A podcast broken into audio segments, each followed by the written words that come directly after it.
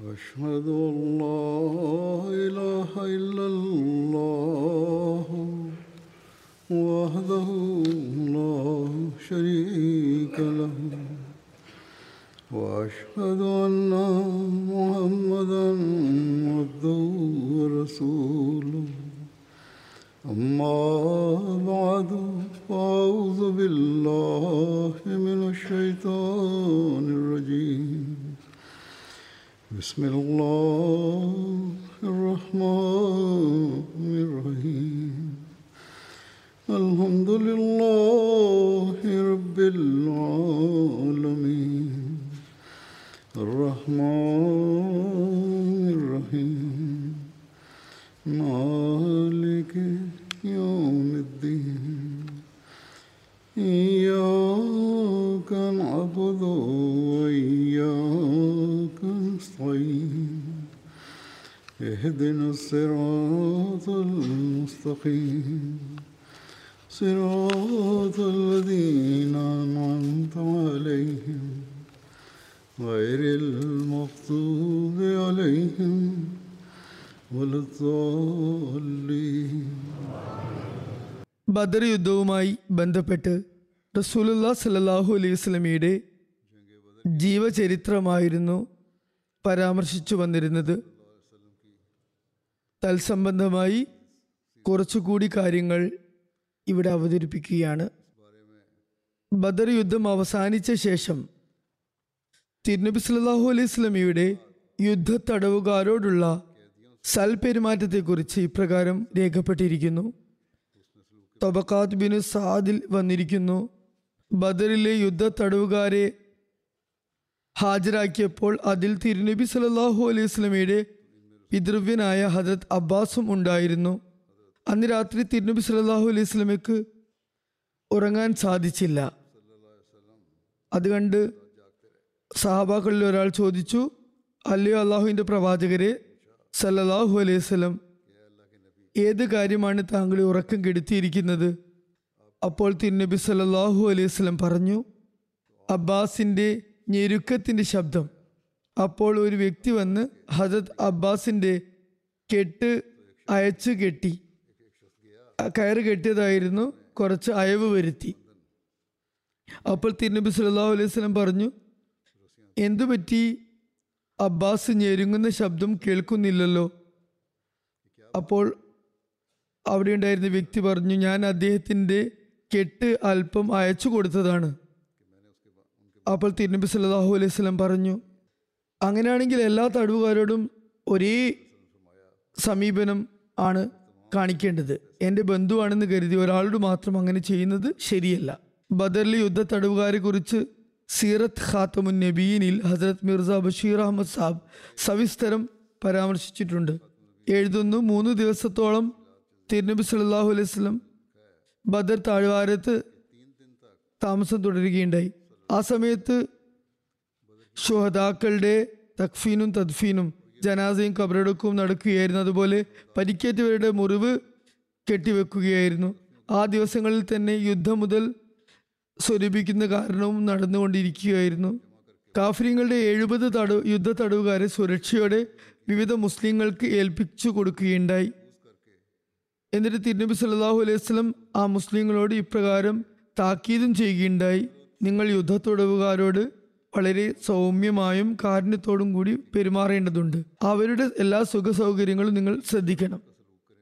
സഹാബാക്കളാകട്ടെ തിരുനബി സലല്ലാഹു അലൈഹി വസല്ലമയുടെ എല്ലാ ആഗ്രഹങ്ങളും പൂർത്തീകരിക്കുന്നത് വളരെ ഇഷ്ടപ്പെടുന്നവരായിരുന്നു. അതുകൊണ്ട് തന്നെ തിരുനബിയുടെ ആ ഉപദേശത്തെ അവർ എത്ര സുന്ദരമാണ് സുന്ദരമായാണ് പ്രാവർത്തികമാക്കിയത്.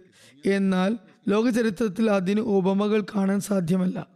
ആ യുദ്ധ തടുകാരിൽ ഒരാളായിരുന്ന അബു ഉസേർ ബിൻ ഉമേർ സ്വാനുഭവം ഇപ്രകാരം പങ്കുവയ്ക്കുന്നു.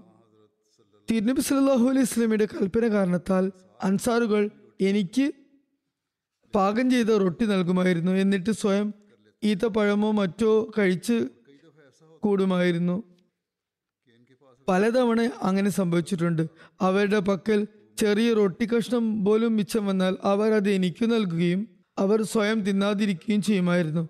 ഞാൻ ചിലപ്പോൾ ലജ്ജയോടെ അത് മടക്കി കൊടുത്താൽ അവർ എനിക്ക് തന്നെ അത് തിരിച്ചു തരുമായിരുന്നു. അവർ നിർബന്ധം ചെലുത്തി എന്നെ തിന്നിപ്പിക്കുമായിരുന്നു. ആരുടെ പക്കലായിരുന്നോ? ഈ തടവുകാരുടെ പക്കലായിരുന്നോ? വസ്ത്രങ്ങൾക്ക് കുറവുണ്ടായിരുന്നത് അവർക്ക് വസ്ത്രങ്ങൾ നൽകുമായിരുന്നു. അബ്ബാസിന് അബ്ദുല്ല ബിൻ ഉബൈ അപ്രകാരം തന്റെ കമ്മീസ് നൽകുകയുണ്ടായി. സർ വില്യം മ്യൂർ മുസ്ലിങ്ങളുടെ യുദ്ധ തടവുകാരോടുണ്ടായിരുന്ന അനുഭാവപൂർണമായ പെരുമാറ്റത്തെക്കുറിച്ച് ഇപ്രകാരം പറയുന്നു.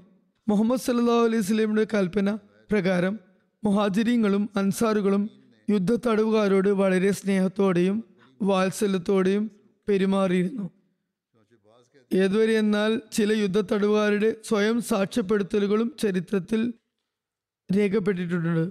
ഇങ്ങനെ വന്നിരിക്കുന്നു മദീനക്കാർക്ക് അള്ളാഹു നന്മ വരട്ടെ. അവർ ഞങ്ങൾക്ക് സവാരി മൃഗങ്ങളെ നൽകുകയും സ്വയം കാൽനടയായി സഞ്ചരിക്കുകയും ചെയ്തിരുന്നു. ഞങ്ങൾക്ക് ആട്ടയുടെ പാകം ചെയ്ത് റൊട്ടി നൽകുമായിരുന്നു. അതുപോലെ സ്വയം ഈത്തപ്പഴങ്ങൾ മറ്റും കഴിച്ച് കൂടുമായിരുന്നു. അതുകൊണ്ട് വില്യം മ്യൂർ സാഹിബ് എഴുതുന്നു ചില തടവുകാർ ഈ സൽപെരുമാറ്റത്തിന്റെ പ്രഭാവത്തിന് വശഗതരായി കൊണ്ട് മുസ്ലിങ്ങളായി മാറിയത് കണ്ട് അതുകൊണ്ട് നമുക്ക് അത്ഭുതപ്പെടേണ്ട കാര്യമില്ല. തടവുകാരോട് ഇത്തരത്തിൽ പെരുമാറ്റമുണ്ടായപ്പോൾ ചിലർ മുസ്ലിങ്ങളായി അത്തരക്കാരെ ഉടനെ സ്വതന്ത്രരുമാക്കി മാത്രമല്ല ഇസ്ലാം മതം സ്വീകരിക്കാത്ത തടവുകാരോടും വളരെ സൽപെരുമാറ്റം കാരണത്താൽ അവരിൽ അത് വലിയ സ്വാധീനം ഉളവാക്കി. ബദർ യുദ്ധത്തിന്റെ പ്രാധാന്യത്തെയും അതിന്റെ സ്വാധീനങ്ങളെയും കുറിച്ച് ഇപ്രകാരം വന്നിരിക്കുന്നു. ബദർ യുദ്ധവിജയം നടന്നതിന്റെ സുവാർത്ത അറിയിക്കാൻ Abdullah bin Rabaha Zaid bin ഹാരിസയോടൊപ്പം മദീനയിലെത്തി. അദ്ദേഹത്തിന്റെ വായിൽ നിന്നും വിജയ സുവാർത്തയുടെ പ്രഖ്യാപനം കേട്ടപ്പോൾ ദൈവശത്രുവായ കാബിൻ അഷ്റഫ് എന്ന യഹൂദി അദ്ദേഹത്തെ വ്യാജപ്പെടുത്തുകയുണ്ടായി. അയാൾ പറഞ്ഞു മുഹമ്മദ് സല്ലാ അലൈഹി വസല്ലം ഇത്രയും വലിയ കുറേശ്ശി മൂപ്പന്മാരെ വധിച്ചെങ്കിൽ പിന്നെ ഭൂമുഖത്ത് താമസിക്കുന്നതിനേക്കാൾ നല്ലത് ഭൂമിയുടെ അന്തർഭാഗത്ത് താമസിക്കുന്നതാണ്. അതായത് ഇനി ജീവിച്ചിരിക്കുന്നതിനേക്കാൾ നല്ലത് മരിക്കുന്നതാണ്. അല്ലാമ ഷിബിലി ന്യൂമാനി തന്റെ ഗ്രന്ഥമായ ബദർ യുദ്ധത്തിന്റെ പരിണാമം എന്ന വിഷയത്തിൽ ഇപ്രകാരം ഗ്ര- തന്റെ ഗ്രന്ഥത്തിൽ എഴുതുന്നു. ബദർ യുദ്ധം മതപരമായും അതുപോലെ രാജ്യതലത്തിലുമുള്ള അവസ്ഥകളിൽ പ്രകടമായ വിപ്ലവാത്മകമായ മാറ്റങ്ങൾ വരുത്തി. യഥാർത്ഥത്തിൽ ഇത് ഇസ്ലാമിന്റെ പുരോഗതിയിലേക്കുള്ള ആദ്യ ചുവടുവെപ്പായിരുന്നു കുറേശികളായ വൻ പല വൻ പ്രമാണിമാരും അവരോരോരുത്തരും ഇസ്ലാമിന്റെ പുരോഗതിയുടെ വഴിയിൽ തടസ്സമായി നിലകൊള്ളുകയായിരുന്ന അവരെല്ലാവരും തന്നെ മരിച്ചു വീണു. ഉത്തുബയും അബൂജഹലും മരിച്ചത് കുറേശികളുടെ ഭരണകൂടത്തിന്റെ കിരീടം അബൂ സുഫിയാന്റെ ശിരസിൽ വരാൻ വഴിവെച്ചു. അപ്രകാരം അമവി ഭരണകൂടത്തിന് തുടക്കം കുറിച്ചു. എന്നാൽ കുറേശികളുടെ ശരിയായ ശക്തിയും ഭരണവും മറ്റും ക്ഷയിച്ചു തുടങ്ങി. മദീനിൽ Abdullah bin Ubayya bin Sulul വ്യക്തമായ നിലയിൽ കാഫിറായിരുന്നെങ്കിൽ പിന്നീട് അതിനുശേഷം ബാഹ്യദൃഷ്ടി അയാൾ ഇസ്ലാമിക വൃത്തത്തിലേക്ക് പ്രവേശിച്ചു. ബദ്ര വിജയശേഷം അയാളും ബാഹ്യമായ നിലയിൽ ഇസ്ലാം സ്വീകരിച്ചു. എന്നാൽ ജീവിതകാലം മുഴുവനും അയാൾ കപടവിശ്വാസിയായി തന്നെ കഴിച്ചുകൂട്ടി. അതേ അവസ്ഥയിൽ തന്നെ മരണപ്പെടുകയുമുണ്ടായി. അറേബ്യൻ ഗോത്രങ്ങൾ ഈ സംഭവ പരമ്പരകളെല്ലാം കണ്ടു. അടങ്ങിയിരുന്നില്ലെങ്കിലും അല്പം ഭയക്കുകയുണ്ടായി.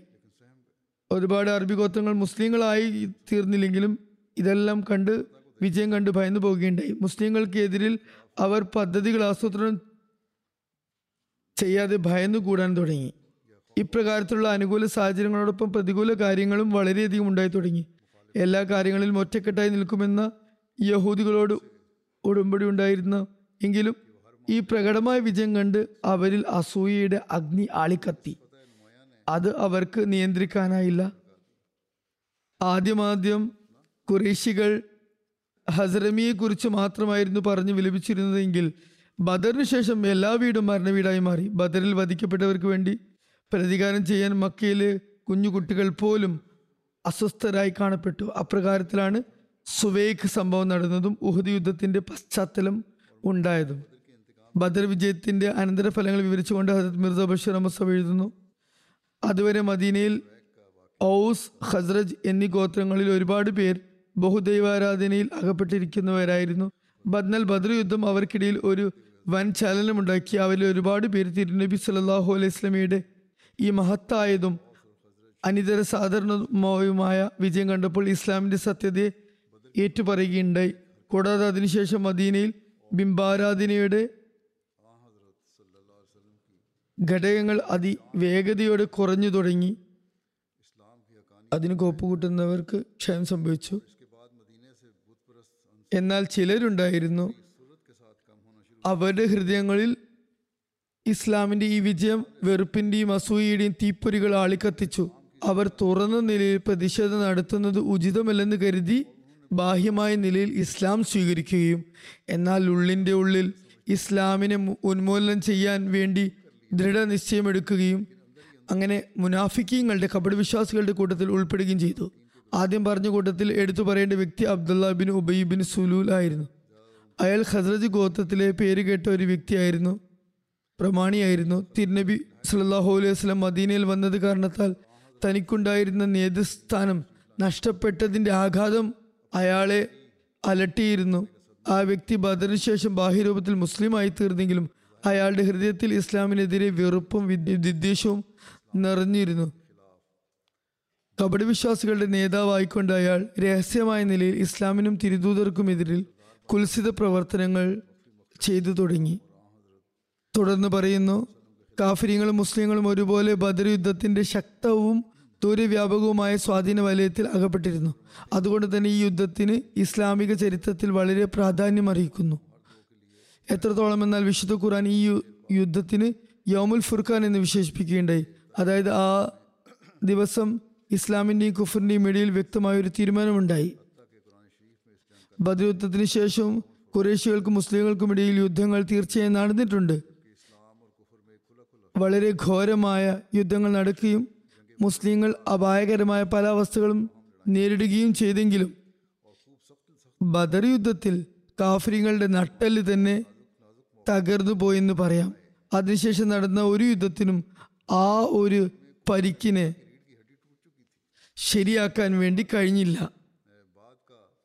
ബദറിൽ കൊല്ലപ്പെട്ടവരുടെ എണ്ണം നോക്കുമ്പോൾ അത് അത്ര വലിയ തോൽവി ആകുമായിരുന്നില്ല ഖുറേഷിനെ പോലെയുള്ള ഒരു വലിയ സമൂഹത്തിൽ എഴുപത് എഴുപത്തിരണ്ട് സൈനികർ കൊല്ലപ്പെടുക എന്നത് ആ ഒരു സമൂഹത്തിന്റെ നാശമായി കാണാൻ കഴിയുകയില്ല.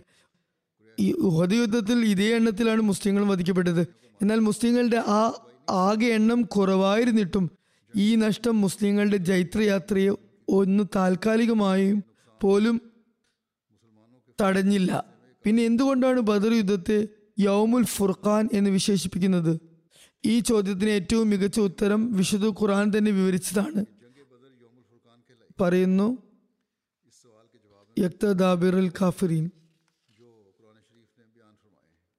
സത്യത്തിൽ അന്നേ ദിവസം കാഫര്യങ്ങളുടെ വേരുകൾ അറക്കപ്പെട്ടിരുന്നു. ബദർ യുദ്ധത്തിന്റെ പ്രഹരം കാഫര്യങ്ങളുടെ വേരുകളിലാണ് പതിച്ചത്. അങ്ങനെ അവർ രണ്ട് കഷ്ടമായി വീണു. ഈ പ്രഹരം വേരുകൾക്ക് പകരം ശാഖകളിലാണ് പതിച്ചിരുന്നതെങ്കിൽ അതുകൊണ്ട് എത്ര വലിയ പ്രഹരമാണെങ്കിലും വേരുകളിൽ പ്രഹരമേൽക്കുമ്പോൾ ഉണ്ടാകുന്ന നഷ്ടത്തിന്റെ മുന്നിൽ അതൊന്നും തന്നെ ആകുമായിരുന്നില്ല. എന്നാൽ വേരുകളിലേറ്റ പ്രഹരം പച്ചപ്പുള്ള ആ വൃക്ഷത്തെ ക്ഷണനേരം കൊണ്ട് വിറകിന്റെ കൂമ്പാരമാക്കി മാറ്റി. ഉറ- ഉണങ്ങുന്നതിന് മുമ്പ് മറ്റു വൃക്ഷങ്ങളുമായി സമ്പർക്കത്തിലായിരുന്ന ചില്ലകൾ മാത്രം രക്ഷപ്പെട്ടു. ബദറിന്റെ മൈതാനത്ത് കുറേശികളുടെ നഷ്ടത്തിന്റെ അളവുകോൽ എത്ര പേർ മരിച്ചു എന്നതിലായിരുന്നില്ല. മറിച്ച് മരിച്ചവർ ആരൊക്കെയായിരുന്നു എന്നതിലായിരുന്നു. ഈ ഒരു ദൃഷ്ടികോണിൽ നാം കുറേശികളിലെ കൊല്ലപ്പെട്ടവരെ നോക്കുമ്പോൾ ബദറിൽ കുറേശികളുടെ വേരുകൾ അറക്കപ്പെട്ടിരുന്നു എന്ന കാര്യത്തിൽ യാതൊരു സംശയത്തിനും സന്ദേഹത്തിനും ഇടയുണ്ടായിരുന്നില്ല. കാരണം Utba Shaiba Umayya bin Khalaf Abu Jahl Uqba bin Abi Mahid Nasr bin Haris എന്നിവർ ഖുറേഷി സമൂഹത്തിന്റെ ജീവോച്ഛ്വാസമായിരുന്നു. ഖുറേഷിന്റെ ആ ഒരു ജീവൻ ബദറിന്റെ മൈതാനത്തെ നന്നേക്കുമായി പൊലിയുകയും ഖുറൈഷ് ഒരു ജീവച്ഛവമായി മാറുകയും ചെയ്തു. ഈ നാശം കാരണം തന്നെയാണ് ബദർ യുദ്ധം യൗമുൽ ഫുർഖാൻ എന്ന് അറിയപ്പെടുന്നത്. സത്യാസത്യ വിഭജനത്തിന്റെ ദിവസം. ഹജത് മുസ്ലിമോദുലാൻഹു ഇതേക്കുറിച്ച് എഴുതുന്നു പറയുന്നു ഈ യുദ്ധത്തെ തന്നെയാണ് ഖുറാൻ ഫുർഖാൻ എന്ന് വിശേഷിപ്പിച്ചിരിക്കുന്നത്. ഇസ്ലാമിനെ നാമാവശേഷമാക്കും എന്ന് പ്രഖ്യാപിച്ചുകൊണ്ട് പുറപ്പെട്ട അറേബ്യൻ പ്രമാണികൾ സ്വയം തന്നെ നശിച്ചുപോയ യുദ്ധമായിരുന്നു അത്. ഇന്ന് അവരെ സ്മരിക്കുന്നവർ ആരും തന്നെ ബാക്കിയില്ല. ആരെങ്കിലും സ്മരിക്കുന്നുണ്ടെങ്കിൽ തന്നെ തങ്ങളെ അവരുമായി ബന്ധപ്പെടുത്തുന്നത് അഭിമാനത്തിന് പകരമായി അപമാനത്തിന് കാരണമായാണ് കരുതുന്നത്. അള്ളാഹു ഈ യുദ്ധത്തിൽ മുസ്ലിങ്ങൾക്ക് മഹത്തായ വിജയം നൽകുകയുണ്ടായി. തുടർന്ന് ഹസരത് മുസ്ലിം അൻഹു പറയുന്നു ഇതിനുശേഷവും മുസ്ലിങ്ങൾക്ക് പല അതിക്രമങ്ങളും സഹിക്കേണ്ടി വന്നിട്ടുണ്ട് എന്നതിൽ സംശയമൊന്നുമില്ല. അവർക്ക് കാഫര്യങ്ങളുമായും പല യുദ്ധങ്ങളിലും ഏർപ്പെടേണ്ടി വന്നിട്ടുണ്ട്. എങ്കിലും ബദർ യുദ്ധം കാഫര്യങ്ങളുടെ ശക്തിയെ തീർത്തും തകർത്ത് കളഞ്ഞിരുന്നു എന്നതിലും സംശയമില്ല. മുസ്ലിങ്ങളുടെ മഹത്വം അവർക്ക് മേൽ വെളിപ്പെട്ട് ഇരിക്കുകയും ചെയ്തു. വിശുദ്ധ ഖുർആൻ ഫുർഖാൻ എന്ന് വിശേഷിപ്പിച്ച ബദർ യുദ്ധത്തെക്കുറിച്ച് ബൈബിളിലും ഒരു പ്രവചനമുണ്ട്. യശയ്യ അധ്യായം ഇരുപത്തൊന്ന് പതിമൂന്ന് മുതൽ പതിനേഴ് വരെയുള്ള വചനങ്ങൾ ഈ പ്രകാരം വന്നിരിക്കുന്നു. അറേബ്യയെക്കുറിച്ചുള്ള ദൈവിക വെളിപാട്. അറേബ്യൻ മണലാരണ്യത്തിൽ നിങ്ങൾ രാത്രി കഴിച്ചു കൂടുന്നതായിരിക്കും. അല്ലയോ ദാവാനിയോ യാത്ര സംഘമേ പാനജലവുമായി ദാഹിക്കുന്നതിന് സ്വാഗതം ചെയ്യാൻ വരൂ. അല്ലയോ സൈമ ഭൂനിവാസികൾ റൊട്ടിയുമായി ഓടുന്നവരെ കാണാൻ പുറപ്പെടുക. കാരണം അവർ വാളുകളുടെ മുമ്പിൽ നിന്നും ഊരി പിടിച്ച വാളിൽ നിന്നും ഉന്നം പിടിച്ച വെള്ളിൽ നിന്നും അതുപോലെ യുദ്ധത്തിന്റെ തീവ്രതയിൽ നിന്നും ഓടി വന്നവരാണ്. എന്തെന്നാൽ കർത്താവായ ദൈവം എന്നോട് ഇപ്രകാരം പറഞ്ഞിരിക്കുന്നു. ഒരു വർഷത്തോളം അതേ കൂലിപ്പണിക്കാരുടെ കൃത്യം ഒരു വർഷം കൊണ്ട് കേദാറിന്റെ എല്ലാ പ്രൗഢിയും ഇല്ലാതാകും. അതുപോലെ അംബേദ്കാരിൽ നിന്നും അവശേഷിച്ചവർ. കേദാറിന്റെ ധൈര്യവാന്മാർ ക്ഷയിച്ചു പോകുന്നതായിരിക്കും. ഇസ്രായേൽക്കാരുടെ കർത്താവായ ദൈവം ഇപ്രകാരം അരുളിയിരിക്കുന്നു. അദ്ദേഹം പറയുന്ന യഷയ്യ നബിയുടെ ഈ വചനത്തിൽ ഒരു പ്രവചനമുണ്ട്. ഹിജറത്ത് കഴിഞ്ഞ് ഒരു വർഷം പിന്നിട്ടാണ് അറേബ്യയിൽ ഒരു യുദ്ധം അരങ്ങേറുന്നത്. അതിൽ കേദാറിന്റെ പ്രതാപമെല്ലാം മണ്ണിലലിയും അവർ മുഹമ്മദ് റസൂല്ലാ സലാഹു അലൈഹി സ്വലമെ പേടിച്ചോടിയെന്ന ആരോപണ വിധേയരാക്കുന്നവരാണ് അവർ തന്നെ തങ്ങളുടെ സൈന്യങ്ങളും യുദ്ധസന്നാഹങ്ങളും ഉണ്ടായിരിക്കെ തന്നെ പിന്തിരിഞ്ഞോടുന്നതാണ്. ആ സന്ദർഭത്തിൽ അവരുടെ കമാൻഡർമാരുടെയും ജനറൽമാരുടെയും മൃതദേഹങ്ങൾ യുദ്ധമൈതാനത്ത് ചിതറി കിടക്കുന്നുണ്ടാകും. അവസാനം അക്കാ തങ്ങളുടെ ജനറൽമാരെ നഷ്ടപ്പെടുത്തി തങ്ങളുടെ മുൻ പ്രതാപത്തെ തീർത്തും വിനഷ്ടമാക്കിയിരിക്കും. അതുപോലെ വിശുദ്ധ ഖുറാനിൽ ഒരു പതിനൊന്നാം രാവിനെ കുറിച്ചുള്ള വാർത്തയും ഉണ്ട്. ഇപ്രകാരം അതിൽ പ്രവചനമുണ്ട്. ഹിജ്രത്തിന് ഒരു വർഷം പിന്നിട്ടാൽ സത്യനിഷേധികളുടെ സർവശക്തിയും ക്ഷയിക്കുന്നതാണ്. അതുപോലെ മുസ്ലിങ്ങൾക്ക് വിജയത്തിന്റെയും ആധിപത്യത്തിന്റെയും പ്രഭാതം പൊട്ടിപ്പുലരുന്നതാണ്. അപ്രകാരം കൃത്യം ഒരു വർഷം കഴിഞ്ഞ് ബദർ യുദ്ധം നടന്നു. അതിൽ സത്യനിഷേധികളുടെ വലിയ മൂപ്പന്മാർ വധിക്കപ്പെട്ടു. മുസ്ലിങ്ങൾക്ക് അവർക്കെതിരെ വൻ വിജയവും ലഭിച്ചു. പറയുന്നു നോക്കൂ മദീനയിൽ വന്ന ശേഷം ആദ്യത്തെ റമദാൻ വരെ ഈ പ്രവചനത്തിന് പത്ത് വർഷം തികഞ്ഞിരുന്നു. റമദാൻ മുതലാണ് പതിനൊന്നാം വർഷത്തിന് തുടക്കം കുറിച്ചത്. അതിന് ഒരു വർഷം കഴിഞ്ഞ ശേഷം രണ്ടാം വർഷം റമദാൻ പതിനേഴിന് ബദർ യുദ്ധം അരങ്ങേറി. അതിൽ വലിയ വലിയ കാഫര്യങ്ങൾ സത്യനിഷേധികൾ വധിക്കപ്പെട്ടു. അവരുടെ അന്യായപൂർണമായ അതിക്രമങ്ങൾക്ക് അങ്ങനെ അറുതി വന്നു. മുസ്ലിങ്ങൾക്ക് മേൽ വന്ന ആ പതിനൊന്നാം രാവ് കൃത്യം ഒരു വർഷം പിന്നിട്ടപ്പോൾ അകന്നുപോയി. മുസ്ലിങ്ങൾക്ക് അള്ളാഹുവിന്റെ അനുഗ്രഹത്താലും സഹായ സഹകരണങ്ങളാലും വിജയ പുലരി ദർശിക്കുകയുണ്ടായി. ബദർ സഹാബാക്കൾക്കുണ്ടായിരുന്ന ശ്രേഷ്ഠതയെക്കുറിച്ചും വിവരണങ്ങളുണ്ട്. ഹജത് ജിബ്രീൽ അലൈഹി ഇസ്ലാം തിരുനബി സല്ലാഹു അലൈഹി ഇസ്ലാമിയുടെ സമക്ഷം ഹാജരായിക്കൊണ്ട് ആരാഞ്ഞു താങ്കൾ മുസ്ലിങ്ങളിൽ വെച്ച് ബദരീങ്ങൾക്ക് എന്ത് സ്ഥാനമാണ് നൽകുന്നത്? തിരുനബി സല്ലാഹു അലൈഹി സ്വലം പറഞ്ഞു ശ്രേഷ്ഠരായ മുസ്ലിങ്ങൾ. അല്ലെങ്കിൽ അതുപോലെ എന്തോ നല്ല വാക്ക് പറഞ്ഞു. ജിബ്രിയേൽ പറഞ്ഞു അതുപോലെ തന്നെ ബദർ യുദ്ധത്തിൽ പങ്കെടുത്ത മലക്കുകളും അതിശ്രേഷ്ഠർ തന്നെ. ഇനി ഞാൻ ഇവിടെ വിവരിക്കാൻ പോകുന്ന സംഭവം ഹജ്രത് അലിയെ കുറിച്ച് വിവരിച്ചെടുത്ത് ഞാൻ പരാമർശിച്ചതാണ്. എങ്കിലും അതിന്റെ പ്രാധാന്യം ഇവിടെ മുൻനിർത്തി വിവരിക്കുകയാണ്. ഉബൈദുല്ല ബിൻ അബി റാഫി പറഞ്ഞു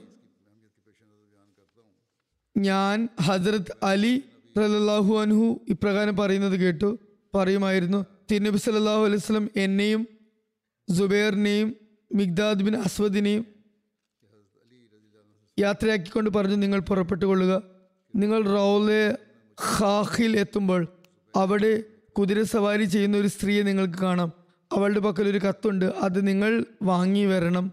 ഞങ്ങൾ അവിടെ നിന്ന് പുറപ്പെട്ടു. ഞങ്ങൾ കുതിരകളെ അതിശ്രീ ശീഘ്രം ഓടിച്ച് റൗല ഖാഖിലെത്തിയപ്പോൾ അവിടെ ഒരു സ്ത്രീ കുതിര സവാരി ചെയ്യുന്നതായി ഞങ്ങൾക്ക് കാണാൻ സാധിച്ചു.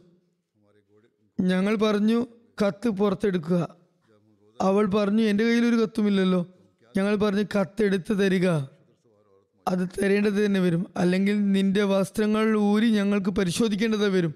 അത് കേട്ടതും അവൾ പെട്ടെന്ന് തന്റെ മുടിക്കെട്ടിൽ നിന്നും ഒരു കത്ത് പുറത്തെടുത്തു എന്നിട്ട് ഞങ്ങൾക്ക് തന്നു. ഞങ്ങൾ ആ കത്ത് റസൂല്ലാ സല്ലാ വസ്ലമിയുടെ സവിധത്തിൽ ഹാജരാക്കി. അതിൽ ഇപ്രകാരം എഴുതിയിരുന്നു. ഹാത്തിബ് ബിൻ അബി ബൽത്തായിയുടെ ഭാഗത്തു നിന്നും മക്കാവാസികളുടെ പേരിൽ ഉള്ള കത്ത്. അവർ റസൂല്ല സല്ലാ ഏതോ ഒരു നീക്കത്തെക്കുറിച്ച് ഒരു സൂചന നൽകുകയായിരുന്നു. റസൂല്ലാ സല്ലാ അദ്ദേഹത്തെ വിളിപ്പിച്ചു എന്നിട്ട് ചോദിച്ചു ഹാത്തിബ് ഇതെന്താണ്? അപ്പോൾ അദ്ദേഹം പറഞ്ഞു യാ റസൂൽ അല്ലാ എന്റെ കാര്യത്തിൽ അങ്ങ് ധൃതിപ്പെടാതെ ഞാൻ കുറേശികളിൽ വന്നു ചേർന്നവനാണ് കുടിയേറി പാർത്തവനാണ്. അവരിൽ പെട്ട ഒരാളല്ല. തങ്ങളോടൊപ്പമുള്ള മറ്റു മുഹാജിര്യങ്ങൾക്ക് മക്കയിൽ കുടുംബക്കാരുണ്ട്. അങ്ങനെ അവർ തങ്ങളുടെ വീടും കുടുംബവും സമ്പത്തും ആസ്തിയുമെല്ലാം അവർ മുഖേന സംരക്ഷിക്കുന്നുണ്ട്. അപ്പോൾ ഞാൻ കരുതിയത് ഞാനും മക്കാർക്ക് എന്തെങ്കിലും ഉപകാരം ചെയ്തേക്കാം. അങ്ങനെ കാരണം അവരുടെ ഇടയിൽ എന്റെ കുടുംബക്കാരാരുമില്ല. അങ്ങനെ അവർ ഈ ഉപകാരം മാനിച്ചുകൊണ്ട് എന്നെ വിലവെച്ചാലോ? ഞാൻ കുഫർ ചെയ്യാനോ മുർത്തതാകാനോ അല്ല ഇത് ചെയ്തത്. ഇസ്ലാം സ്വീകരിച്ചതിന് ശേഷം കുഫർ ചെയ്യുന്നത് ഞാൻ ഒരിക്കലും ഇഷ്ടപ്പെടുന്നില്ല ആരും ഇഷ്ടപ്പെടുന്നതല്ല. അദ്ദേഹം പറഞ്ഞു അതെങ്ങനെയാണ് സത്യഹൃദയത്തോടെ ഒരാൾ ഇസ്ലാം സ്വീകരിച്ചതിന് ശേഷം കുഫർ ഇഷ്ടപ്പെടുക? ഇത് കേട്ട് റസൂല്ലാ സലസ്ലം പറഞ്ഞു മുമ്പിലുള്ളവരോട് പറഞ്ഞു നിങ്ങളോട് ഇവൻ ഇദ്ദേഹം പറയുന്നത് വളരെ സത്യമാണ്.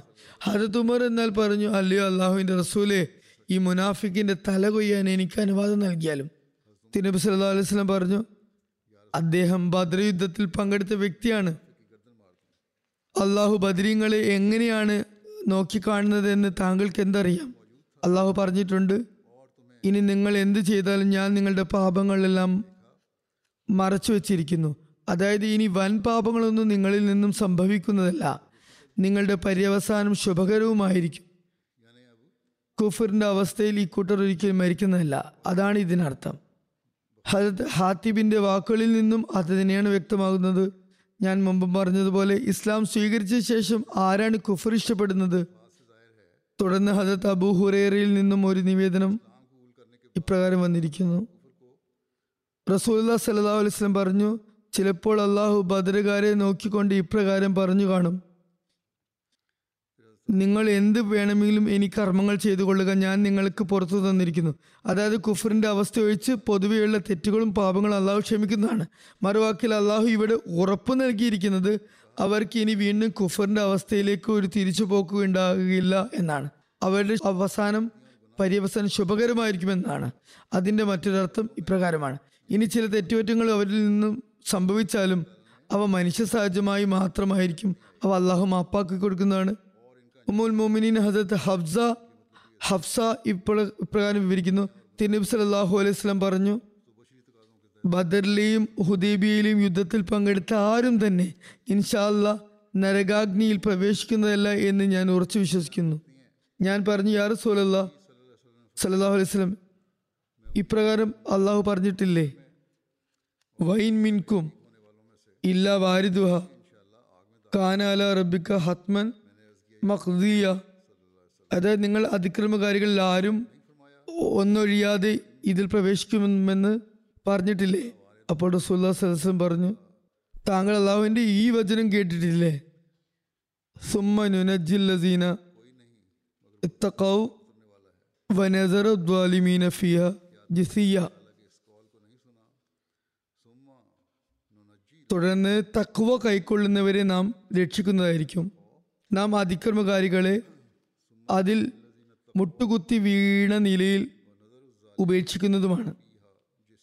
ഹദത് ഉമർ ലാനുവിന്റെ കാലഘട്ടത്തിലും സഹാബാക്കൾക്ക്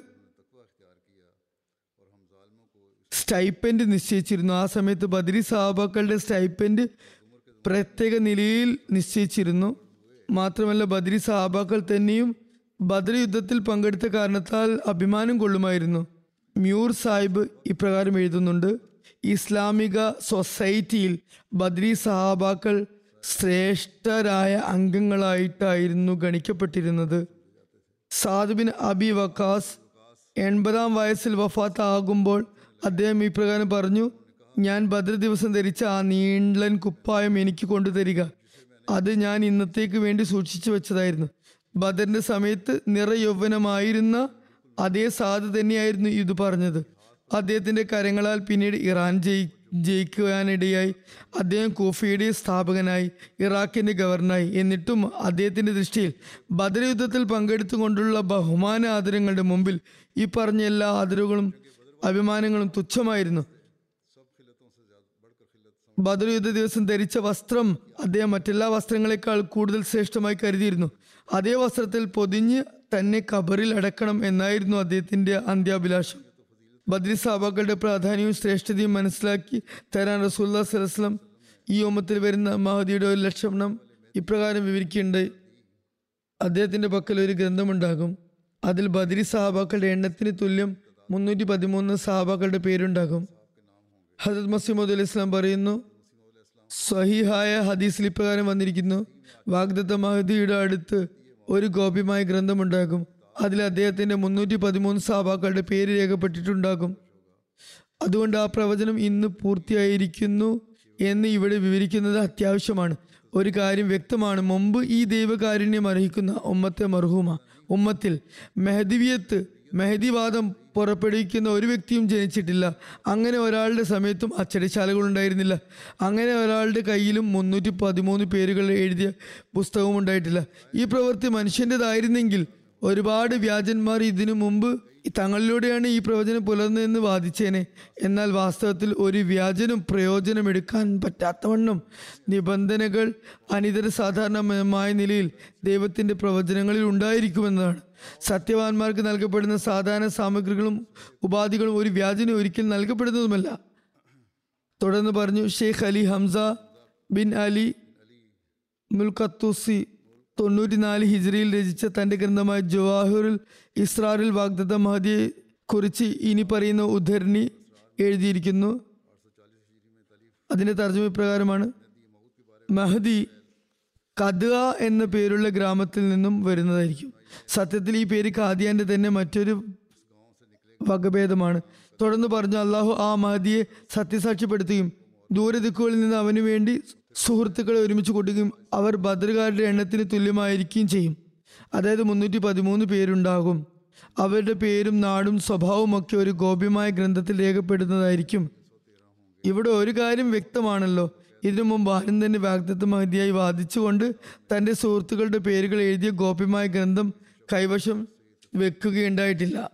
അതിൽ അവരുടെ സുഹൃത്തുക്കളുടെ പേരും ഉണ്ടായിട്ടില്ല. ഇതിനു മുമ്പും ഞാൻ ആയിന കമാലത്ത് ഇസ്ലാം എന്ന ഗ്രന്ഥത്തിൽ മുന്നൂറ്റി പതിമൂന്ന് വ്യക്തികളുടെ പേര് രേഖപ്പെടുത്തിയിട്ടുമുണ്ട്. ഇനിയിപ്പോൾ രണ്ടാമതും ന്യായപൂർത്തീകരണത്തിനായി മുന്നൂറ്റി പതിമൂന്ന് പേരുകൾ ഞാൻ രേഖപ്പെടുത്തുന്നതാണ്. അദ്ദേഹം തന്റെ ഗ്രന്ഥമായ അഞ്ചാമി ആദ്യമിന്റെ അനുബന്ധത്തിലാണ് ഇപ്രകാരം പറയുന്നത്. എനിക്ക് വേണ്ടി ഈ പ്രവചനം പുലർന്നിരിക്കുന്നു എന്ന് എല്ലാ നീതിമാന്മാരും മനസ്സിലാക്കിക്കൊള്ളുക. ഹദീസിന്റെ വിവക്ഷ പ്രകാരം ഇവിടെ ഒരു കാര്യം വ്യക്തമാകുന്നത് വളരെ അത്യന്താപേക്ഷിതമാണ്. ഈ എല്ലാ സഹാബാക്കളും സത്യപ്രകൃതനും പരിശുദ്ധ പ്രകൃതനുമാണ്. അവരിൽ ചിലർ തങ്ങളുടെ പദവികൾ അനുസരിച്ച് ദൈവാനുരാഗത്തിലും ലൗകിക വിരക്തിയിലും ദീനി സേവന നിരതിയിലും മറ്റു ചിലരെ മുൻകെടുക്കുകയുണ്ടായി. അക്കാര്യം അള്ളാഹുവിനാണ് നന്നായി അറിയാര എങ്ങനെയാണെന്ന്. റസൂല്ലാ സല്ലാ വസ്ലമിയുടെ ഹദീസിൽ പ്രതിപാദിക്കപ്പെട്ട പ്രവചനത്തിന് ഈ മുന്നൂറ്റി പതിമൂന്ന് പേരിൽ പുലർന്നതായി ആ പ്രവചനത്തെ കാണാം. പ്രവചനത്തിൽ കത് എന്ന പേരുണ്ട്. അത് കാദിയാനാണെന്ന് വ്യക്തമായ സൂചന നൽകുന്നുണ്ട്. ഈ ഹദീസിലെ പ്രതിപാദ്യ വിഷയം വാഗ്ദത്ത മഹദി കാദിയാനിൽ ജനിക്കുമെന്നും അവന്റെ പക്കൽ ഒരു ഗോപ്യമായ ഗ്രന്ഥമുണ്ടാകുമെന്നും അതിൽ മുന്നൂറ്റി പതിമൂന്ന് അവന്റെ സുഹൃത്തുക്കളുടെ പേരുണ്ടാകുമെന്നും എന്നാണ്. അതുകൊണ്ട് ഇന്നേക്ക് ആയിരം വർഷം മുമ്പ് ലോകത്ത് പ്രസിദ്ധീകൃതമായ ഗ്രന്ഥങ്ങളിൽ നിവേദന ഗ്രന്ഥങ്ങളിൽ എന്റെ ഗ്രാമമായ കാദിയാന്റെ പേര് എനിക്ക് എഴുതി ചേർക്കാൻ സാധിക്കില്ല എന്ന് ആർക്കും മനസ്സിലാകാവുന്നതല്ലേ ഉള്ളൂ. അതുപോലെ തന്നെ ഞാൻ ഒരു അച്ചടി യന്ത്രവും ഉണ്ടാക്കിയിട്ടില്ല അതിന്റെ ഉപകരണങ്ങളോ പാർട്സോ ഉണ്ടാക്കിയിട്ടില്ല. ഇക്കാലത്ത് ഈ ഒരു ഉദ്ദേശത്തിനായി ഞാൻ അത് കണ്ടുപിടിച്ചതാണെന്ന് ആർക്കും ഒരിക്കലും കരുതാനുമാകില്ല. പ്രസ്സിന്റെ കണ്ടുപിടുത്തം ഞാനല്ലല്ലോ നടത്തിയത്. മുന്നൂറ്റി പതിമൂന്ന് ആത്മാർത്ഥ സുഹൃത്തുക്കളെ ഉണ്ടാക്കാനും എന്റെ കഴിവിൽപ്പെട്ട കാര്യമല്ല. മറിച്ച് ഈ എല്ലാ മാർഗോപാധികളും അള്ളാഹുവാണ് സൃഷ്ടിച്ചത്. അത് അവൻ തന്റെ റസൂലിന്റെ പ്രവചനം പൂർത്തിയാക്കാൻ വേണ്ടിയാണ് സൃഷ്ടിച്ചത്. റസൂല്ലാ സലാഹു അലൈഹി വസ്ലമയും ഹജ്രത് മൂസ അലൈഹി ഇസ്ലാമും തമ്മിലുള്ള സാദൃശ്യം ബദർ യുദ്ധത്തിന്റെ വിവരണത്തിൽ. ഹജത് മസൂദ് അലി ഇസ്ലാം ഇപ്രകാരം പറയുന്നു ബനി ഇസ്രായേലരെ പോലെ അള്ളാഹുവിന്റെ സത്യദാസർ വിശുദ്ധ മക്കയിൽ പതിമൂന്ന് വർഷക്കാലം കാഫരീങ്ങളുടെ കരങ്ങളാൽ സത്യനിഷേധികളുടെ കരങ്ങളാൽ വൻ ദുരിതം അനുഭവിച്ചു. ഫിറോൻ ബനു ഇസ്രായേലർക്ക് നൽകിയ പ്രയാസത്തേക്കാൾ എത്രയോ കഠിനകരമായിരുന്നു ആ പ്രയാസം. അവസാനം ആ മഹാനവർകൾ ദൈവത്തിന്റെ പുണ്യദാസരോടൊത്ത് ദൈവസൂചന പ്രകാരം മക്കയിൽ നിന്നും പുറത്തേക്ക് ഓടി രക്ഷപ്പെട്ടു. ബനി ഇസ്രായേലർ ഈജിപ്തിൽ നിന്നും ഓടി രക്ഷപ്പെട്ടതിന് സമാനമായിരുന്നു അത്. തുടർന്ന് മക്കാർ അവരെ വധിക്കാനായി പിന്തുടർന്നു പോയി. ഫിറോന്റെ ഭാഗത്തു നിന്നും ബനി ഇസ്രായേലെ വധിക്കാനായി നടന്ന പിന്തുടർച്ചയ്ക്ക് തുല്യമായിരുന്നു അത്. അവസാനം ആ പിന്തുടർച്ചയുടെ പര്യവസാനം എന്ന നിലയിൽ അവർ ബദർ മൈതാനത്ത് വെച്ച് നശിക്കപ്പെട്ടു. ഫിറോനും സൗനിയും നൈൽ നദിയിൽ നശിക്കപ്പെട്ടതിന് സമാനമായിരുന്നു അത്. ഈ രഹസ്യം വെളിപ്പെടുത്തുന്നതിനാണ് റസൂല്ലാ സലാഹു അലൈഹി സ്വലം അബൂജഹലിന്റെ മൃതദേഹം ബദറിലെ മറ്റ് ശവങ്ങൾക്കിടയിൽ കണ്ടപ്പോൾ ഇപ്രകാരം പറഞ്ഞത് ഇത് ഈ സമുദായത്തിലെ ഫിറോനാണ്. ആയതിനാൽ ഏതുപോലെ ഫിറോനും സൈന്യവും നൈൽ നദിയിൽ നശിപ്പിക്കപ്പെട്ടുമെന്നത് പ്രത്യക്ഷവും അനുഭവസ്ഥവുമായ കാര്യമാണ്. അതായത് കാണാനും അനുഭവിക്കാനും സാധിക്കുന്ന ഒരു കാര്യമാണോ? അത് സംഭവിച്ച കാര്യത്തിൽ ആർക്കും എതിരഭിപ്രായത്തിന് വകയില്ലയോ? അതുപോലെ തന്നെ അബൂജഹലും സൈന്യവും മുസ്ലിങ്ങളെ പിന്തുടർന്നപ്പോൾ ബദർ യുദ്ധത്തിൽ അവർ കൊല്ലപ്പെടുമെന്നത് പ്രത്യക്ഷവും അനുഭവസ്ഥവുമായിരുന്നു.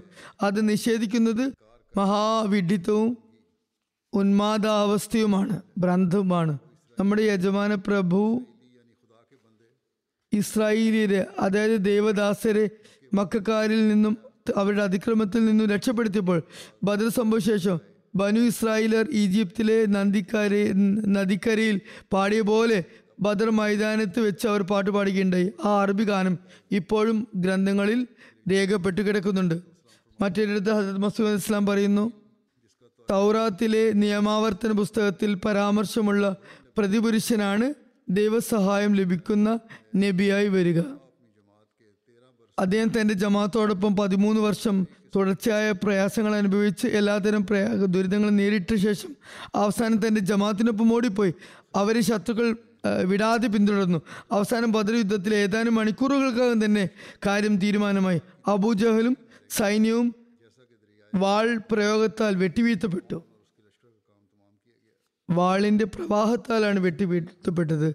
അത് നൈൽ നദിയുടെ പ്രവാഹത്താൽ ഫിറോന്റെയും സൈന്യത്തിന്റെയും കഥ കഴിഞ്ഞതിന് സമാനമായിരുന്നു. നോക്കൂ എത്ര വ്യക്തമായും പ്രത്യക്ഷമായും അനുഭവസ്ഥവുമായാണ് ഈ രണ്ട് സംഭവങ്ങളും ഈജിപ്തിലും മക്കയിലും നൈൽ നദിയിലും ബദർ മൈതാനത്തിലും വെച്ച് നടന്നതും പരസ്പരം സാദൃശ്യമായി നിലകൊള്ളുന്നതും. വിശുദ്ധ ഖുർആനിൽ ഇപ്രകാരം വന്നിരിക്കുന്നു വലക്കത് നസറക്കുമുള്ള ബി ബദറിൻ വനത്തും അസില്ല. ബദർ യുദ്ധത്തിൽ നിങ്ങൾ നിന്ദ്യരായിരിക്കെ അള്ളാഹു നിശ്ചയമായി നിങ്ങളെ സഹായിക്കേണ്ടേ. ഹജർ മസൂദ് ഇസ്ലാം തന്റെ ഗ്രന്ഥമായ ഖുദ്ബ ഇൽഹാമിയയിൽ ബദറും അതുപോലെ പതിനാലാം നൂറ്റാണ്ടും തമ്മിലുള്ള ഒരു വളരെ ഗഹനമായ സാദൃശ്യത്തെക്കുറിച്ച് വിവരിച്ചുകൊണ്ട് പറയുന്നു. അതിന്റെ ഉറുദു തർജമയിൽ നിന്നും ആണ് ഇപ്പോൾ ഇവിടെ ഉദ്ധരണി കേൾപ്പിക്കുന്നത്. നാനൂറ് എന്ന കാലഘണ്ഡ ഖാത്തുമ നബി സല്ലാ അലൈഹി സ്വലമിന്റെ ഹിജത്തിന് ശേഷമുള്ളതാണ്. അപ്രകാരം കിതാബുൽ മുബീനിൽ അതായത് സ്പഷ്ട ഗ്രന്ഥമായ ഖുറാനിൽ വാഗ്ദാനം ചെയ്ത പ്രകാരം ദീനിന് വിജയം ലഭിക്കുന്നത് പൂർത്തിയാകാൻ വേണ്ടിയായിരുന്നു അത്. അതായത് അള്ളാഹു പറഞ്ഞു ലഖദ് നസറക്കുമുള്ള ബിബദ്രിൻ വാനത്തും അസില്ല. അതിനാൽ കാഴ്ചയുള്ളവരെ പോലെ ഈ ആയത്തിൽ കണ്ണോടിക്കുവിൻ. കാരണം ഈ ആയത്ത് നിശ്ചയമായും രണ്ട് ബദറിനെയാണ് കുറിക്കുന്നത്. ആദ്യത്തേത് മുമ്പുള്ളവരുടെ സഹായത്തിനായി കഴിഞ്ഞു കടന്ന ബദറാണ്. രണ്ടാമത്തേത് പിൽക്കാലത്തുള്ളവർക്ക് ദൃഷ്ടാന്തം എന്ന വണ്ണം. നിസ്സംശയം വരുംകാലത്തേക്കുമുള്ള ഒരു സൂക്ഷ്മമായ സൂചനയുമായി നിലയുള്ള ഒരു ബദറാണ് അതാണ് ഈ ആയത്ത് നൽകുന്നത്. അത് കാലഘടന പ്രകാരം ബദർ പതിനാലാം രാവിന് സദൃശമാകും ആ നാനൂറ് വർഷം ആയിരം വർഷങ്ങൾക്ക് ശേഷമാണ് ഉണ്ടാകുക ദൈവസമക്ഷം അതാണ് ആലങ്കാരിക രൂപത്തിൽ ബദർ രാവ്. ഇതെല്ലാമായിട്ടും നാം ഒരു കാര്യം അംഗീകരിക്കുന്നു. ഈ ആയത്തിന് അനേക അർത്ഥങ്ങളും ഉണ്ടാകാം. അത് മുൻകാലവുമായി ബന്ധമുള്ളതായിരിക്കും. രണ്ടാമത്തെ ബദർ പിൽക്കാലവുമായും ബന്ധപ്പെട്ടിരിക്കുന്നു. അപ്പോൾ മുസ്ലിങ്ങൾക്ക് അപമാനം പേറേണ്ടി വരും. ഇക്കാലത്ത് കാണാനാകുന്നതും ആ സംഗതി തന്നെയാണ്. ഇസ്ലാം ഹിലാൽ അതായത് പിറവി ചന്ദ്രനെ പോലെയാണ് തുടക്കം കുറിച്ചത്. ദൈവകൽപ്പനയാൽ പരിണാമ സ്വരൂപം അവസാന കാലത്ത് ബദർ അതായത് പൂർണചന്ദ്രൻ ആയി അത് മാറുമെന്നത് വിധിവിദിതമായിരുന്നു ഇസ്ലാം ഈ നൂറ്റാണ്ടിൽ ബദറിന്റെ രൂപം കൈവരിക്കണമെന്ന് കാലഗണന പ്രകാരം ബദറിന് പതിനാലാം രാവിന് അത് സമാനമാകണമെന്നും ദൈവത്തിന്റെ അഭീഷ്ടം വിധിക്കുകയുണ്ടായി. ചുരുക്കത്തിൽ വലക്കത്ത് അസറക്കുമുല്ലാഹുബി ബദറിൻ എന്ന ആയത്തിൽ ഈ ഒരു വിവക്ഷയാണ് ഉള്ളത് അതിനുള്ള സൂചനയാണുള്ളത്. ആയതിനാൽ ഇക്കാര്യത്തിൽ സൂക്ഷ്മദൃഷ്ടിയ വിചിന്തനം ചെയ്യുവിൻ അലംഭാവ മനസ്ഥിതി നിങ്ങൾ കൈവിടിയുവിൻ നിശ്ചയമായും ഇവിടെ ഈ ലഖത് നസറക്കും എന്ന പദം ഇവിടെ മറ്റൊരു കാരണത്തിന്റെ അടിസ്ഥാനത്തിൽ യൻസുറുക്കും എന്ന അർത്ഥത്തിലാണ് വന്നിട്ടുള്ളത്. അക്കാര്യം ആരിഫീങ്ങൾക്ക് ആത്മജ്ഞാനികൾക്ക് സ്പഷ്ടമാണ്. ചുരുക്കത്തിൽ അള്ളാഹു ഇസ്ലാമിന് രണ്ട് അവമതികൾക്ക് അപമാനങ്ങൾക്ക് ശേഷം രണ്ട് ബഹുമതികൾ വെച്ചിട്ടുണ്ട്. യഹൂദർക്ക് നേരെ തിരിച്ചായിരുന്നു സംഭവിച്ചത്. അവർക്ക് ശിക്ഷ എന്നോണം രണ്ട് ബഹുമതികൾക്ക് ശേഷം രണ്ട് അവമതികളായിരുന്നു വച്ചിരുന്നത്. ബനി ഇസ്രായേൽ അധ്യായത്തിൽ ഈ അതിക്രമകാരികളുടെയും ധിക്കാരികളുടെയും കഥ നിങ്ങൾ വായിച്ചതല്ലേ? മക്കയിൽ വെച്ച് മുസ്ലിങ്ങൾക്ക് ആദ്യ അപമാനം ലഭിച്ചപ്പോൾ അള്ളാഹു അവരോട് തന്റെ വാക്കുകളാൽ ഇപ്രകാരം വാഗ്ദാനം ചെയ്തു. ഊസിന ലില്ലസീന യുഖാത്തിലൂന യുഖാത്തലൂന ബിയന്നം സുലിമു ബൈനല്ലാ അലാ നസ്രീം ല ഖദീർ അലാ നസ്രിഹിം എന്ന വാക്കിലൂടെ സൂചന നൽകിയിരിക്കുന്നത് വിശ്വാസികളുടെ കര കാര്യങ്ങളാൽ സത്യനിഷേധികൾക്ക് ശിക്ഷ ഇറങ്ങുമെന്നാണ് അള്ളാഹിന്റെ ഈ വാഗ്ദാനം ബദർ ദിവസം പ്രകടമാവുകയുണ്ടായി മുസ്ലിങ്ങളുടെ തിളക്കമാർന്ന വാളുകളാൽ കാഫര്യങ്ങൾ വധിക്കപ്പെട്ടു.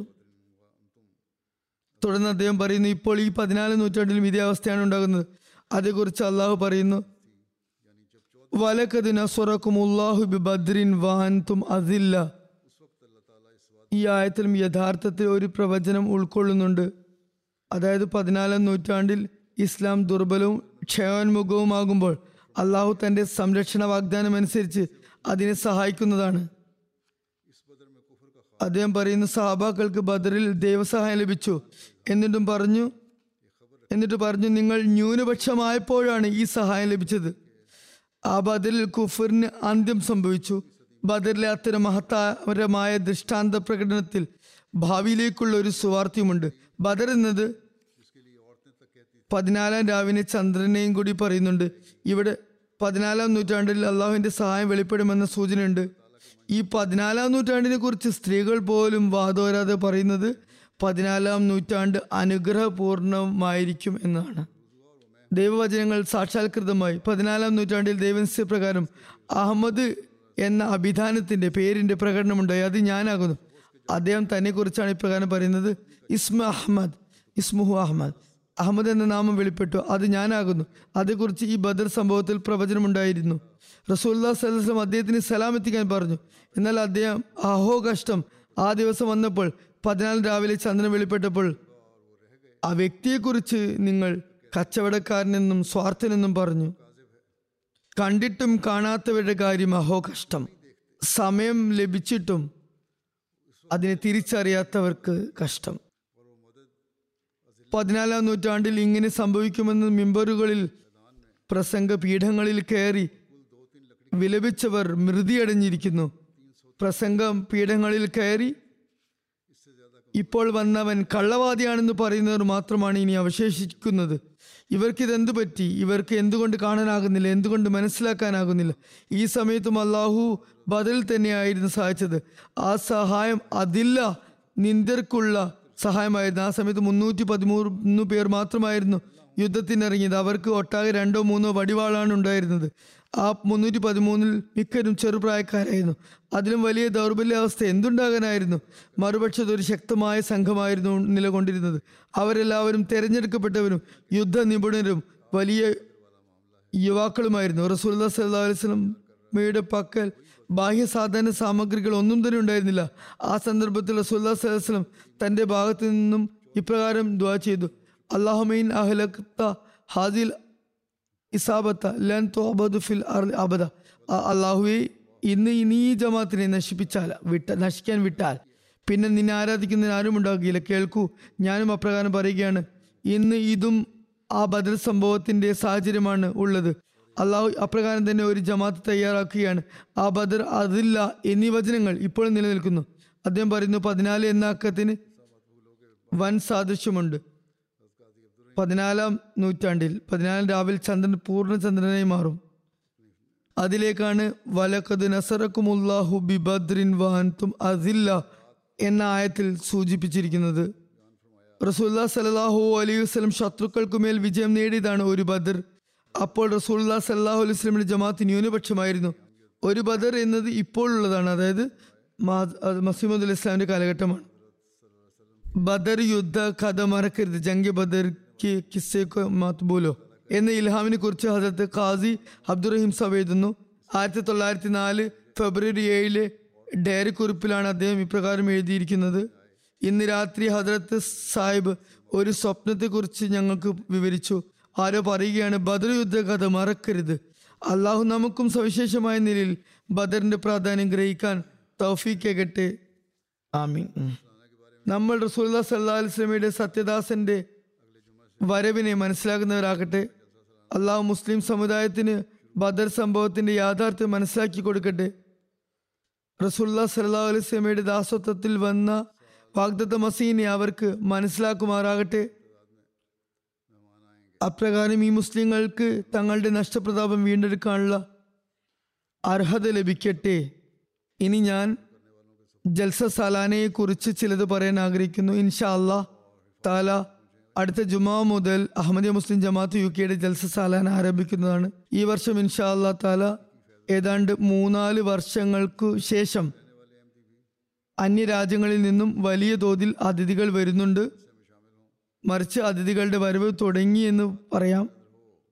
അള്ളാഹു അവർക്ക് എല്ലാവർക്കും യാത്ര ചെയ്യുന്ന എല്ലാവർക്കും എല്ലാ കാര്യങ്ങളിലും എളുപ്പം സൃഷ്ടിക്കുമാറാകട്ടെ. അവർ സുരക്ഷിതരായി ഇവിടെ എത്തുമാറാകട്ടെ. ജൽസയുടെ ഉദ്ദേശത്തിൽ നിന്നും അവർക്ക് യഥാവിധം ഫലമെടുക്കാനാകട്ടെ. അതുപോലെ യു കെ നിവാസികളായ അഹമ്മദികളും ആത്മാർത്ഥതയുടെയും ആവേശത്തോടെയും കൂടി ജലസയിൽ പങ്കെടുക്കട്ടെ. ഈ ഒരു കാര്യം മാത്രം അവരുടെ കൺമുമ്പിൽ ഉണ്ടായിരിക്കട്ടെ. അതായത് നമ്മൾ ജലസയുടെ ദിവസങ്ങളിലുള്ള ആത്മീയ ഭക്ഷണ തളികയിൽ നിന്നും ഫലമെടുക്കേണ്ടവരാണ്.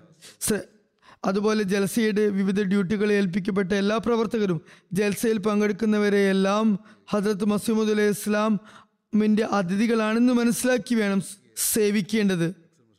ഇത്തവണ പങ്കെടുക്കുന്നവരുടെ എണ്ണത്തിൽ വളരെ വലിയ വർധനമാണ് പ്രതീക്ഷിക്കപ്പെടുന്നത്. അക്കാരണത്താൽ തന്നെ ചിലയിടങ്ങളിൽ സംഘാടക തലത്തിൽ കുറച്ച് പോരായ്മകൾ ഉണ്ടെന്നും വരാം. എന്നാലും എനിക്ക് ശുഭപ്രതീക്ഷയുണ്ട്. മാഷാല്ല യു കെ ജമാത്തിലെ സംഘാടകർ ഇതിനകം നല്ല പരിചയ സമ്പത്ത് നേടിയിട്ടുണ്ട്. മിക്ക പ്രശ്നങ്ങളും അവർ മുൻകൂട്ടി പരിഹരിച്ചിട്ടുമുണ്ടാകും. ഇനി എന്തെങ്കിലും കുറവുണ്ടായാൽ തന്നെ വളരെ നിസ്സാരമായതായിരിക്കും ഉണ്ടാകുക. ഇനി വല്ല പ്രശ്നമുണ്ടായാലും ഇവർ വളരെ നല്ല നിലയിൽ അത് പരിഹരിക്കുമെന്ന് ഉറപ്പാണ്. അതിഥികൾക്ക് അള്ളാഹു ഒരു തരത്തിലുള്ള പ്രയാസവും ഉളവാക്കാനുള്ള സാഹചര്യം ഉണ്ടാക്കാതിരിക്കട്ടെ. അതിന് അള്ളാഹു സഹായിക്കട്ടെ. ഇസ്ലാം അതിഥി സൽക്കാരം. അതിഥികളെ ബഹുമാനിക്കാൻ ഉപദേശിക്കുന്നുണ്ട്. മാത്രമല്ല ഹജ്രത് മസൂദ് അലൈഹി ഇസ്ലാമിന്റെ ക്ഷണം സ്വീകരിച്ച് ദീനീ ഉദ്ദേശത്താൽ വരുന്ന അതിഥികളെ എല്ലാ ഡ്യൂട്ടിക്കാരും ആതിഥേയരും പ്രത്യേകമായി ബഹുമാനിക്കുകയും സേവിക്കുകയും വേണം. വെറും ത്യാഗമനോഭാവത്തോടും ദൈവപ്രീതി കാംക്ഷിച്ചും വേണം സേവിക്കുന്നത്. അതിഥികൾക്ക് ആതിഥ്യമരുളുന്നതിനെ കുറിച്ചുള്ള ഇസ്ലാമിക അധ്യാപനത്തെയും റസൂലുല്ലാ സലല്ലാഹു അലൈഹി സ്വലമിയുടെ അതിസേ അതിഥി സേവനത്തെക്കുറിച്ചുള്ള പ്രതീക്ഷകളെക്കുറിച്ചും ഒരവസരത്തിൽ ഹജരത് മസൂമോദ് അലൈഹി ഇസ്ലാം ഇപ്രകാരം പറയുകയുണ്ടായി. നമുക്ക് പറഞ്ഞു തരികയുണ്ടായി.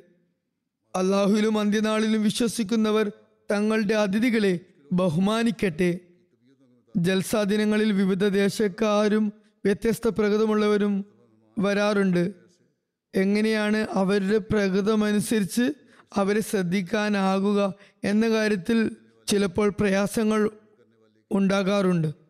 ചിലപ്പോൾ അതിഥികൾ തങ്ങളുടെ പ്രകൃതം കാരണത്താൽ ചില കാര്യങ്ങൾ പറയുന്നത് കേട്ടാൽ അവരുടെ ചില അഭിപ്രായ പ്രകടനങ്ങൾ കണ്ടാൽ ഡ്യൂട്ടിക്കാർക്കും സേവനം ചെയ്യുന്നവർക്കും ക്ഷമ കൈവിടാറുണ്ട്. എന്നാൽ നമ്മോട് അള്ളാഹുവിന്റെ റസൂൽ കൽപ്പിച്ചത് നിങ്ങൾ ഏത് സാഹചര്യത്തിലും അതിഥികളെ ബഹുമാനിക്കണമെന്നാണ്. കാരണം അത് മുഖേനയും നിങ്ങളുടെ ഈമാന്റെ നിലവാരം പരിശോധിക്കപ്പെടുന്നതാണ്. ആയതിനാൽ ഇക്കാര്യം പ്രത്യേകം ശ്രദ്ധിക്കണം. ഡ്യൂട്ടിക്കാർ പലപ്പോഴും സൽപെരുമാറ്റം കാഴ്ചവെക്കണം. എപ്- എപ്പോഴും സൽപെരുമാറ്റം കാഴ്ചവെക്കണം. എപ്പോഴും മുഖത്ത് ഒരു പുഞ്ചിരി നിലനിർത്തണം. കാരണം സേവനത്തിന് വേണ്ടി മുന്നോട്ട് വന്നത് അവർ സ്വന്തം ഇഷ്ടപ്രകാരമാണ്. അതിഥികളെ സേവിക്കാനായി സ്വയം സന്നദ്ധരായി വന്നിട്ടുള്ളവരാണ്. ആയതിനാൽ അള്ളാഹുവും അവന്റെ റസൂലും നമ്മിൽ നിന്ന് പ്രതീക്ഷിക്കുന്ന ആ ഒരു നിലവാരത്തിൽ നാം എത്തേണ്ടതുണ്ട്. സൽപെരുമാറ്റം കാഴ്ചവെക്കാനായി ഏതു നിലവാരമാണ് നാം സ്വായത്തമാക്കേണ്ടത് എന്ന് ഇസ്ലാം നമ്മെ ഉത്ബോധിപ്പിച്ചിരിക്കുന്നു. അത് സംബന്ധിച്ച് തിരുനബി സല്ലാഹു അലൈഹി വസ്ലമയുടെ വചനങ്ങൾ ഇപ്രകാരമാണ്.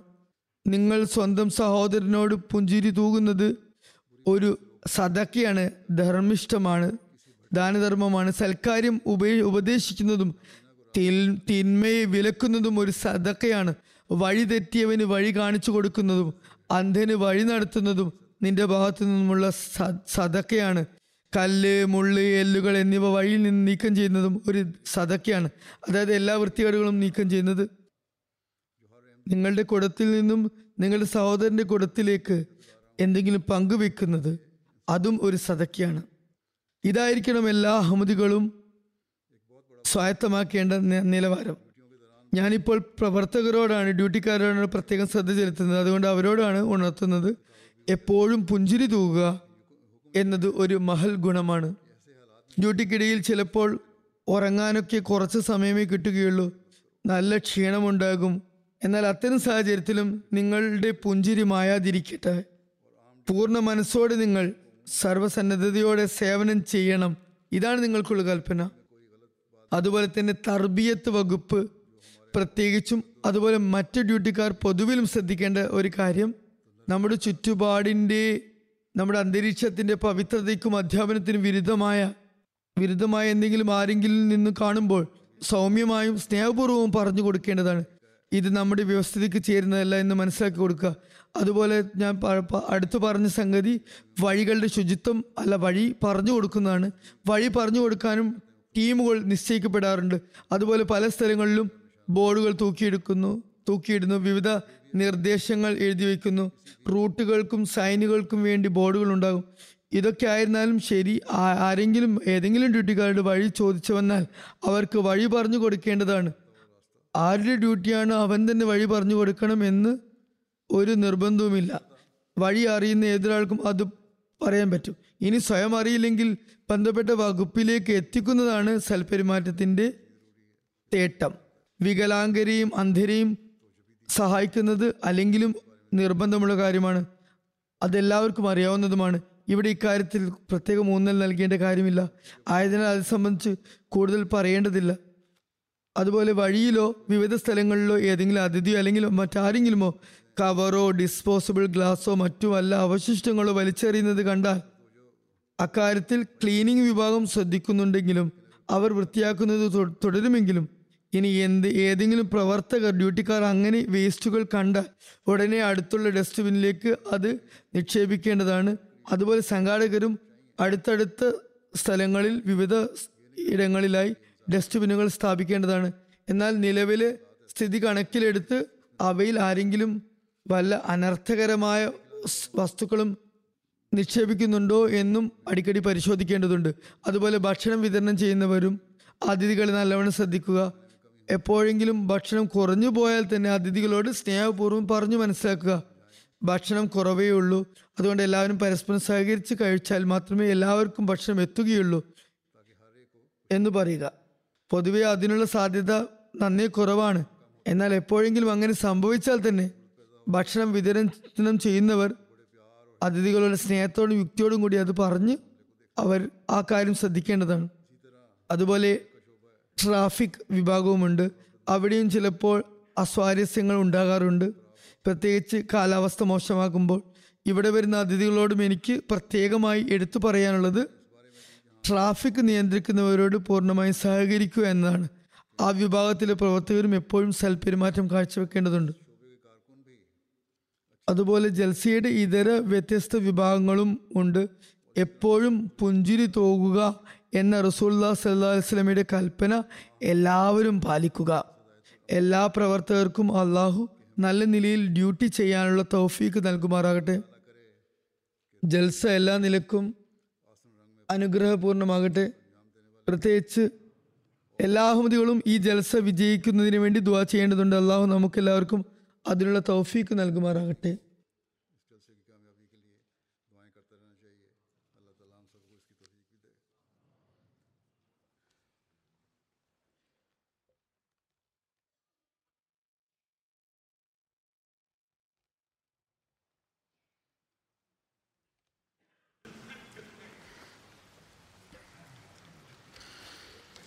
الحمد لله الحمد لله نحمده ونستعينه ونستغفره ونؤمن به ونتوكل عليه.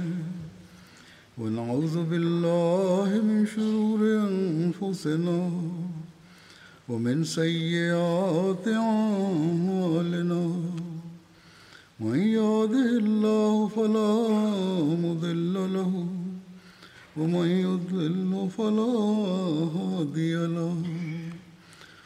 أشهد أن لا إله إلا الله ونشهد أن